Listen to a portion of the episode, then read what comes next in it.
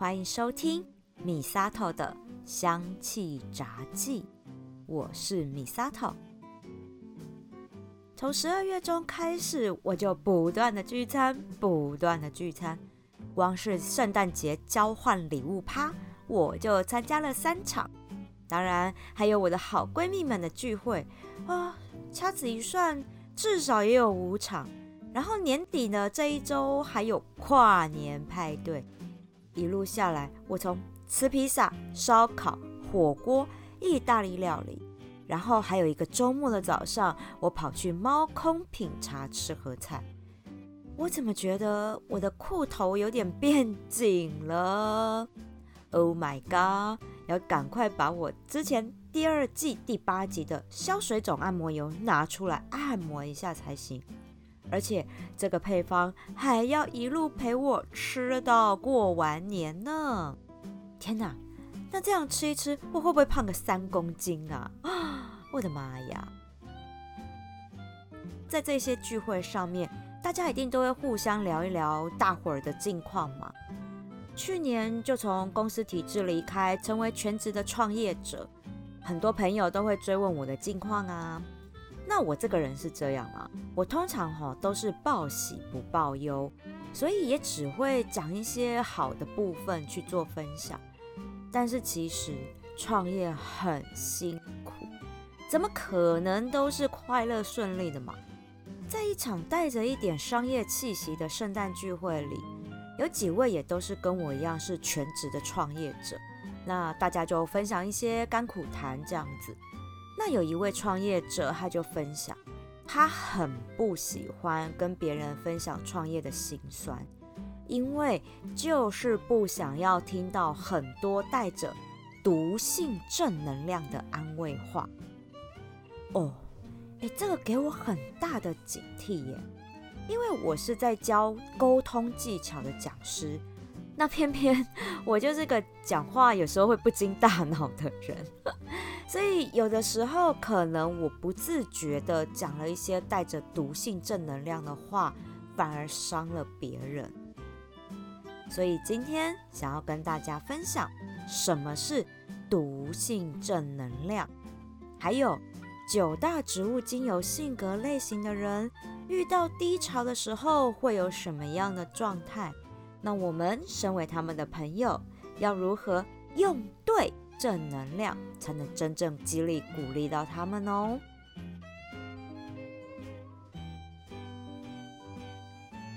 从小到大。我们都被教育的说，哎，要往好的方向想，用这样的方式会让自己觉得人生充满希望，然后赶走负面的情绪。所以国文和英文课本里面总是充满这种正能量的文句，像是山穷水尽疑无路，柳暗花明又一村。If winter comes. Can spring be far behind？冬天来了，春天还会远吗？我想应该还有很多这类的意境优美的正向文句。但说实在的啦，我其实不是很喜欢这种励志类的文章，因为对我来说都太不切实际。我记得我人生看的第一本励志书叫做《萤窗小雨》。萤火虫的萤，就是那时候超夯的作家刘墉老师的作品。我为什么记得这么清楚？因为《萤窗小雨》是小学五年级的寒假作业，老师规定要看的。但是我就超讨厌啊！哎，我这个人其实很爱看书，哎，几乎什么书我都看。那个时候哦，我已经在读金庸小说嘞，这种长篇的文学作品我都看得下去。偏偏一本《银窗小雨》，我真的读不下去。其实，在那个年代，刘墉老师他用简单带着禅意的话语，真的给很多人心灵上的抚慰。例如，世间的劳苦烦愁、恩恩怨怨，如有什么不能化解的、不能消受的，不也驮过这短短几十年就烟消云散了吗？若是如此，那又有什么好解不开的呢？三十年后的现在，我们在听到这段话，相信很多人还是会觉得如沐春风，有被疗愈的感觉。但是，我爱的偏偏是那种展现人性黑暗面的文学小说。我记得我第一本接触到人性黑暗面的小说，就是《亚森罗平》。哎，那应该也是我小学三四年级的时候吧，因为那是东方出版社的版本，黄色的封皮的那一个版。那那时候是因为我表姐啊看到废寝忘食，连来我家做客也都在看，所以我超好奇的就拜托她看完借我看，然后我表姐就借我了。哦，天哪，哎。这个跟那些骗小孩的儿童文学真的差太多了，因为非常的精彩，所以我很快呢就把亚森罗平系列啊，还有绿色封皮的福尔摩斯全集，我就看完看透了。所以这个时候的我，再回来看银窗小雨这种温温和和的励志书，真的读不下去，口味被养坏了，而且世间的恩恩怨怨。就是没有那么简单可以化解啊，不然福尔摩斯跟他的死对头摩里亚蒂教授也不会斗得你死我活了，不是吗？那到了国中，开始流行心灵鸡汤这一系列的励志书哦，我身边超多同学都在看的，而且呢，不是只买一本，因为它是一个系列，所以我好多同学就是大全套收集齐的那一种。我印象里啦。心灵鸡汤比较多故事，但是也还是在讲人生大道理啊。那当然啦，心灵鸡汤也成为那时候所有学生的寒暑假作业。那我就跟同学借来看一看，就写心得喽。其实一直到现在，我还是没有很喜欢读这种励志类书籍。我在想。可能是真的透过文学书了解了世间很多的无可奈何，所以我才对这些心灵疗愈的书没有什么反应吧。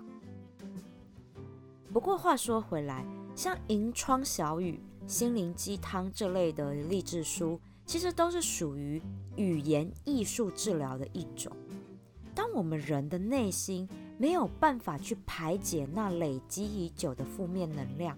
透过阅读这类的疗愈短文章，让被忽略的感受获得了认同，进而协助大脑去做转念，把这些负面能量给排解掉。这个是一个非常有效的舒压方式。那又跟毒性正能量有什么关系呢？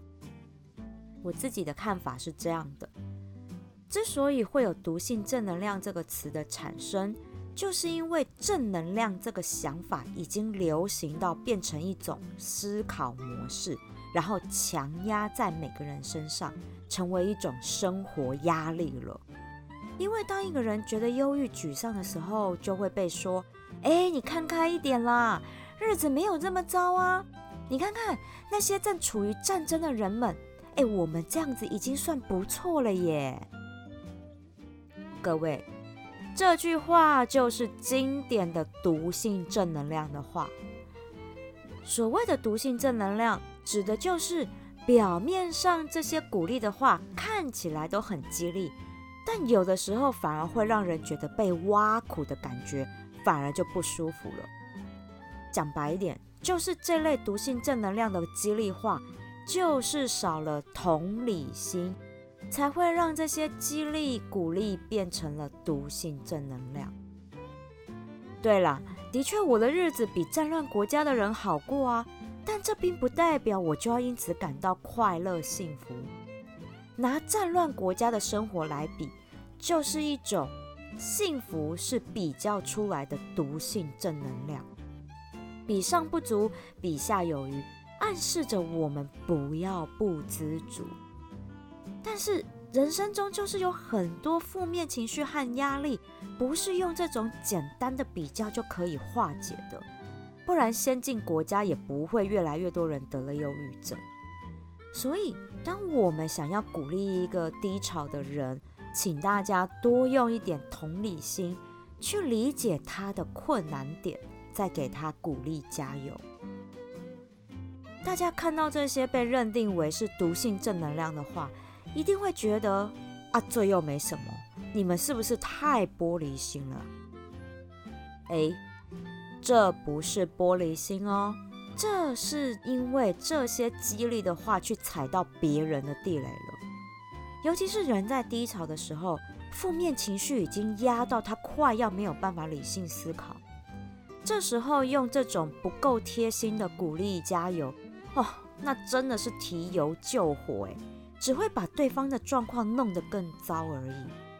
所以要给鼓励，也要用对方式，才能真的给到对的正能量。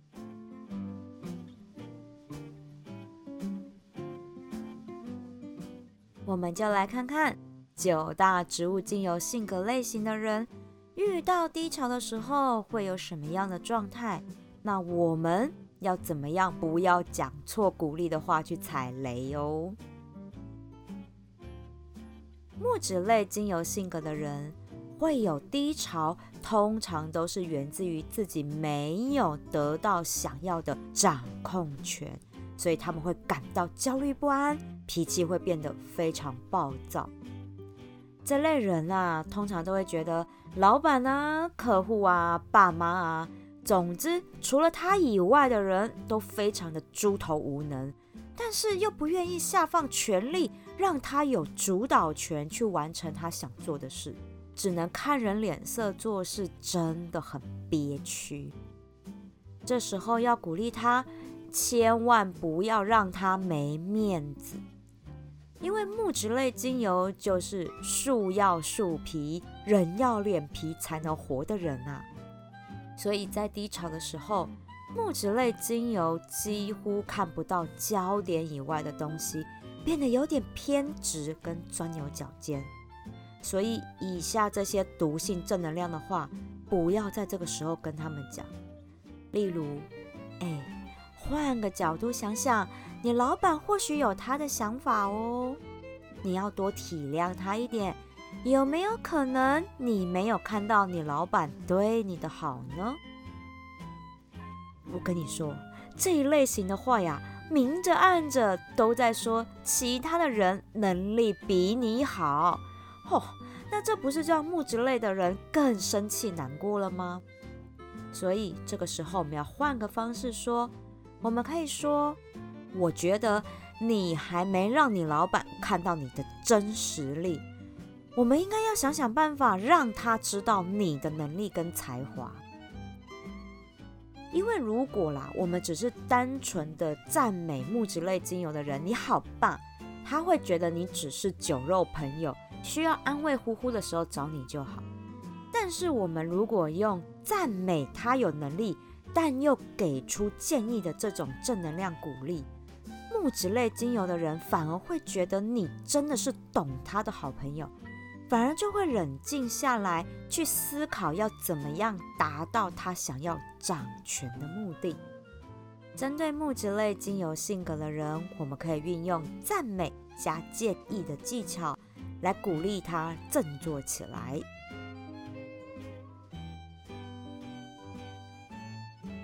花朵类性格的人，让他们感到挫折的，就是得不到他想要的三样东西。哪三样？就是爱情、金钱，还有成功。我最近啊，正在追韩剧《Penthouse》上流战争。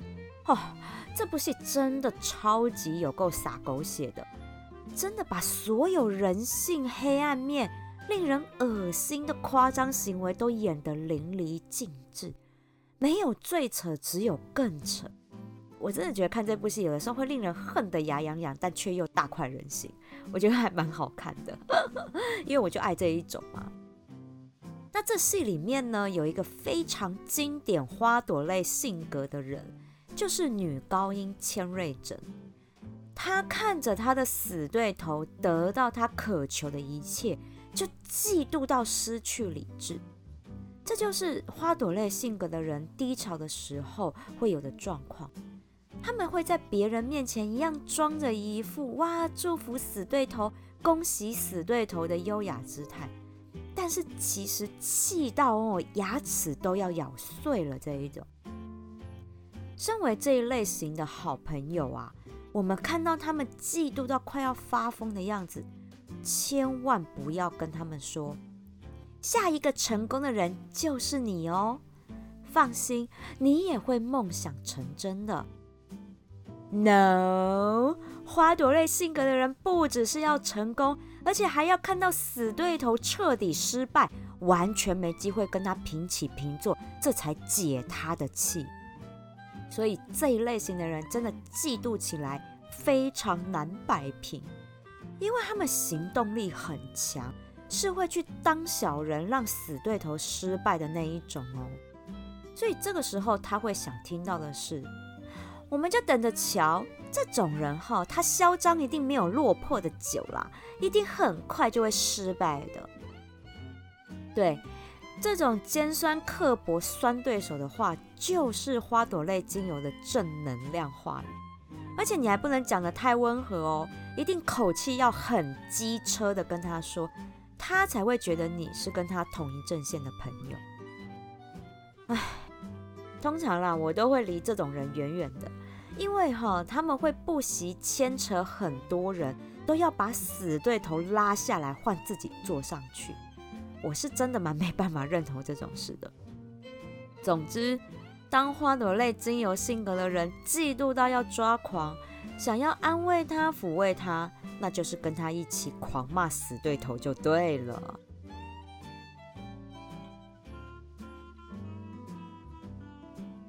香料类精油性格的人，让他们感到挫折的，就是没钱。和花朵类精油一样，香料类精油的人对于金钱是非常贪婪的，所以他们一定会想尽办法弄出钱来，让自己光鲜亮丽。不过好一点的是啦，香料类精油的人不会像花朵类那样嫉妒到抓狂。但是呢，金钱压力会让香料类精油的人出现狂妄自大的脱序行为，为的就是不要让别人觉得他只是金玉其外败絮其内这样子，而这一切都是为了打肿脸充胖子。而他没钱出现的焦虑恐慌，通常都是只有身边至亲的人才看得到，像是爸妈啊，或是另外一半。都会看到香料类精油的人，因为金钱压力太大，然后一点小事情就大发脾气，在家里面乱摔东西、发飙这样子。所以这个时候千万不要跟他们说，没钱也有没钱的生活方式啊。其实我们也没有这么穷，我们还是过得比一般人好啊。像现在这样的平淡日子也不错啊。没办法，千万不要跟他们这样说。因为香料类精油绝对没有办法接受“知足常乐”这四个字，这样讲反而他们会觉得你是帮不上忙的拖油瓶。如果你是他的另外一半，香料类精油的人真的会在度过低潮之后就把你甩掉，另结新欢哦。所以，我们不要怀疑香料类精油的人弄钱的能力，他们真的会无所不用其极弄出钱来。所以，不如就和他们说：“你要相信幸运女神是站在你这里的。我们一起来想想怎么样度过这个难关吧。”然后呢，把他们提出的那一堆邪魔歪道的点子导向正轨，用正当的手段来赚钱。搞不好他们还会觉得你是一个贤内助呢。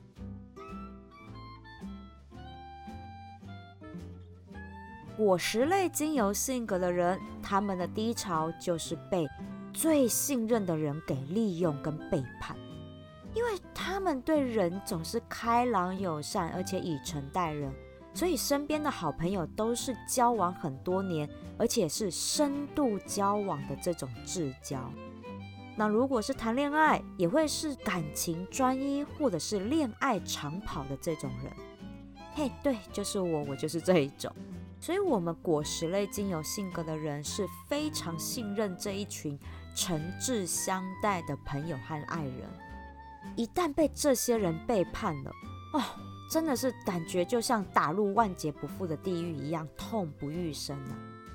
这样就让我想到当年我高中的时候，我发现我的初恋情人准备要劈腿。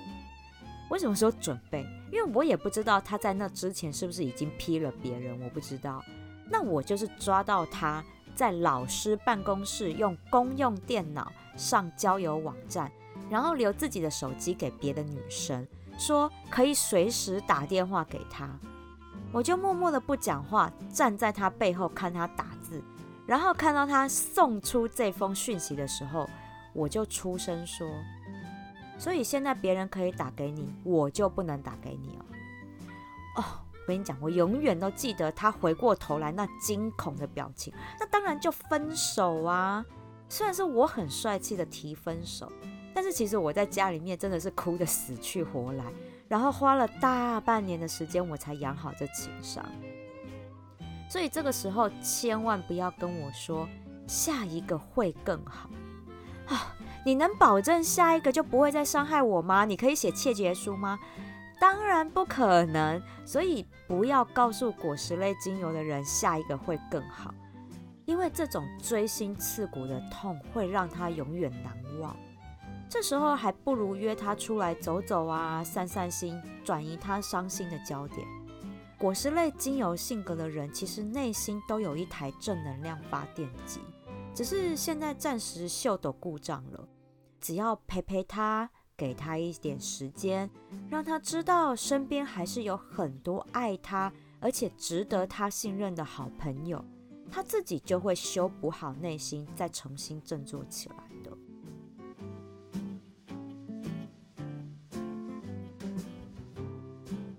药草类性格的人，低潮的状况。就是觉得为别人做牛做马，但是都得不到他想要的回报。像是有很多办公室的同事啊，就会一直抱怨公司，讲公司坏话，但都没有要离职的意思。嘿，或者是哈，一直抱怨老公有多差劲，有多糟糕，但也没有要离婚。哎，对，这一类型的人，他就是太害怕做出改变，让自己变得更惨。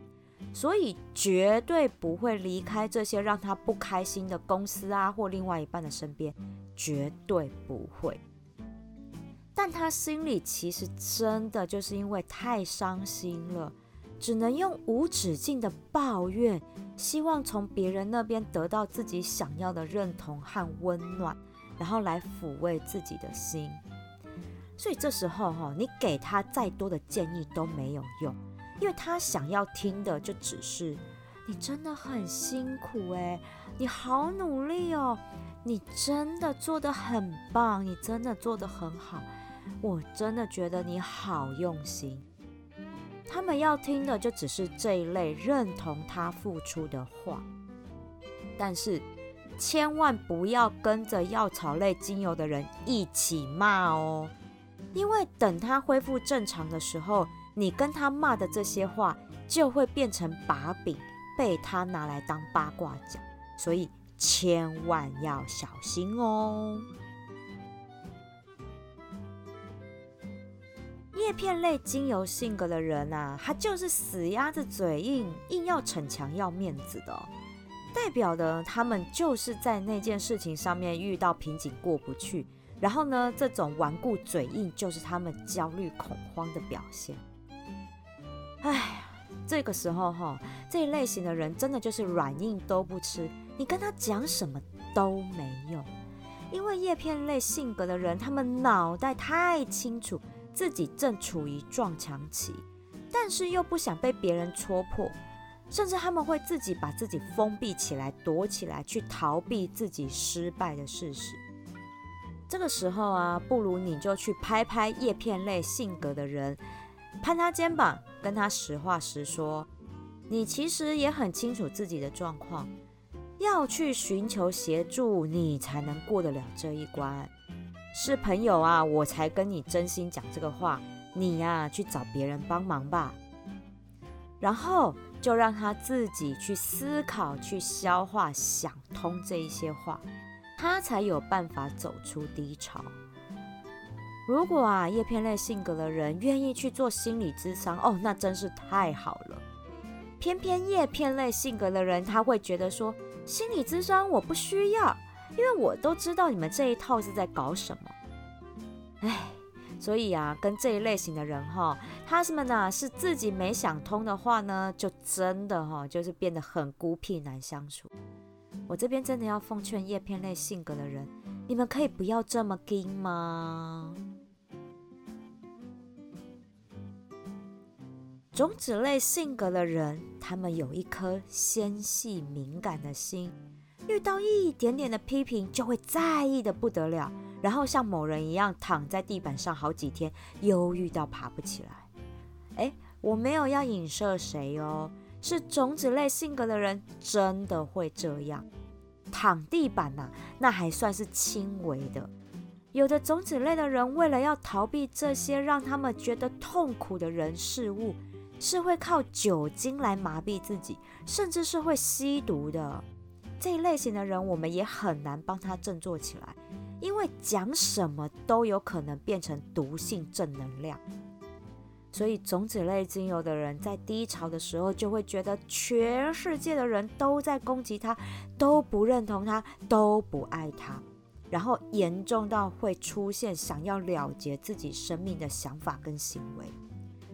唉，这真的哈不是亲朋好友可以帮忙的，所以发现种子类的人出现了忧郁，有一点提不起劲来，这个症状还算轻微哦，赶快直接把他拖去看心理咨商吧。叶片类精油拖不动，因为你跟他用拖的哈，他会生气跟你来硬的，完全不配合。种子类精油的人还拖得动哦，而且通常拖到医生面前的时候。他就会愿意配合治疗，所以这个时候我们只要陪他走过这一波低潮就好，他会感受到你对他的关心，会重新振作起来的。根部类精油性格的人忍耐力超强，但其实这都只是表面，因为他们忍耐的很多事都是他们逃避不想面对的事。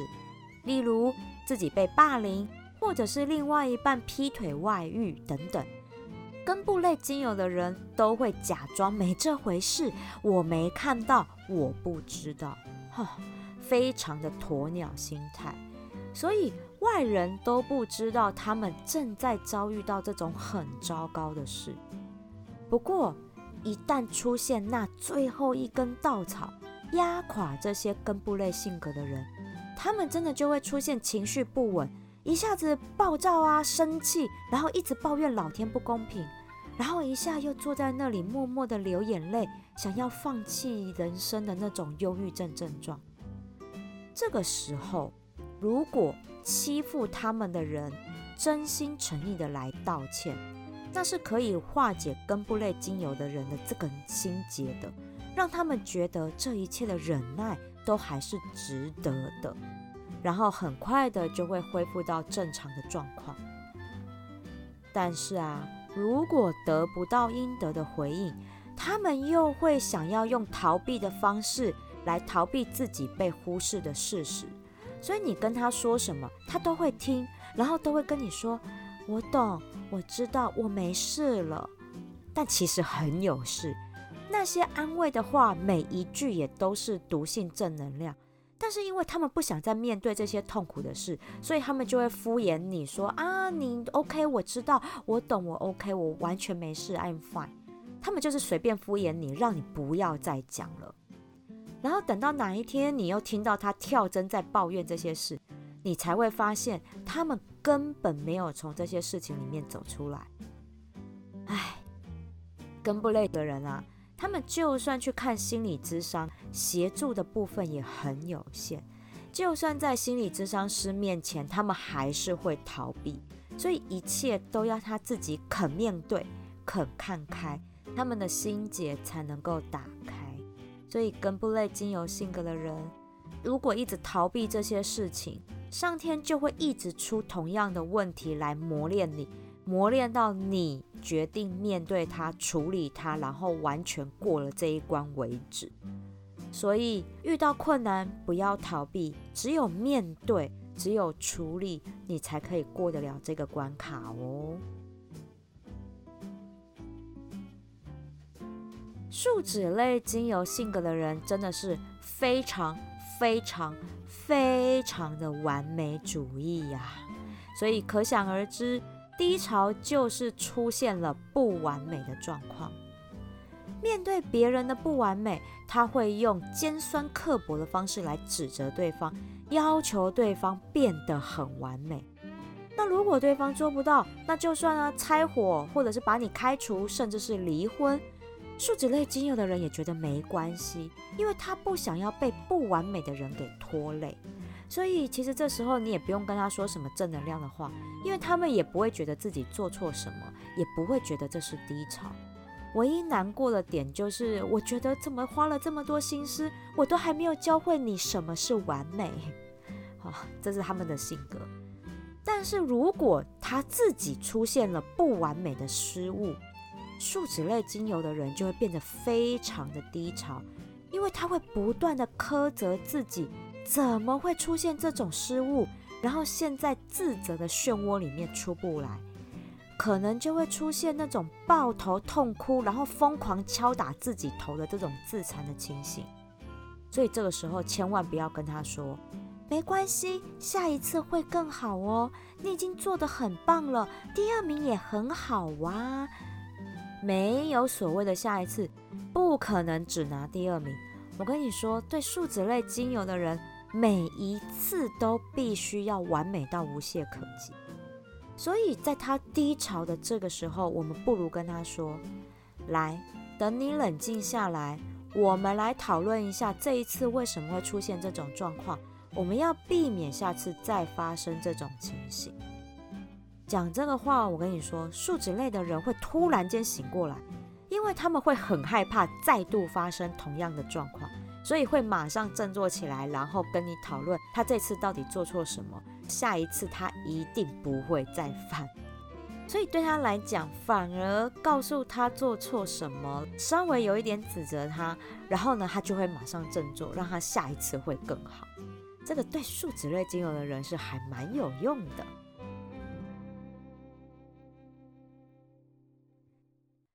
语言沟通啊，真的是一门艺术诶。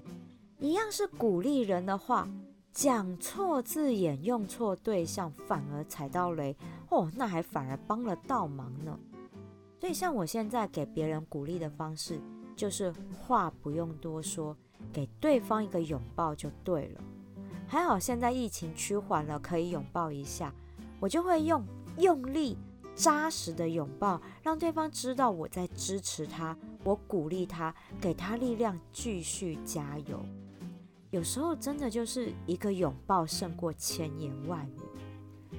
那当然，遇到低潮的朋友，帮他调制一个疗愈的熏香，缓和心情也是不错的选择。这个时候啊，让他做香气抓周，这是最适合不过的喽。那要怎么抓呢？让我卖个关子，下一次再分享喽。如果身边呢有很不会讲安慰话的朋友，请把这一集的节目分享给他，让他了解一下，鼓励人也是要看人说人话的。我呢也会陆续的在 IG 上分享单方精油的人格特质。欢迎大家追踪起我的 IG 哦。如果呢，大家有来我的芳疗品牌相知相惜购物下单，请一定要私讯我说你是米萨头的香气杂技的听友，我已经准备好感恩小礼物，要来感谢大家的支持和回馈了。喜欢我的节目，请追踪订阅，回馈五星评价，给我一个鼓励吧。而我的节目也已经上传到 YouTube 频道，一样搜寻米萨头的香气杂技，也都可以找得到。欢迎大家订阅，开启小铃铛哦。米萨头的香气杂技，我们下次聊喽。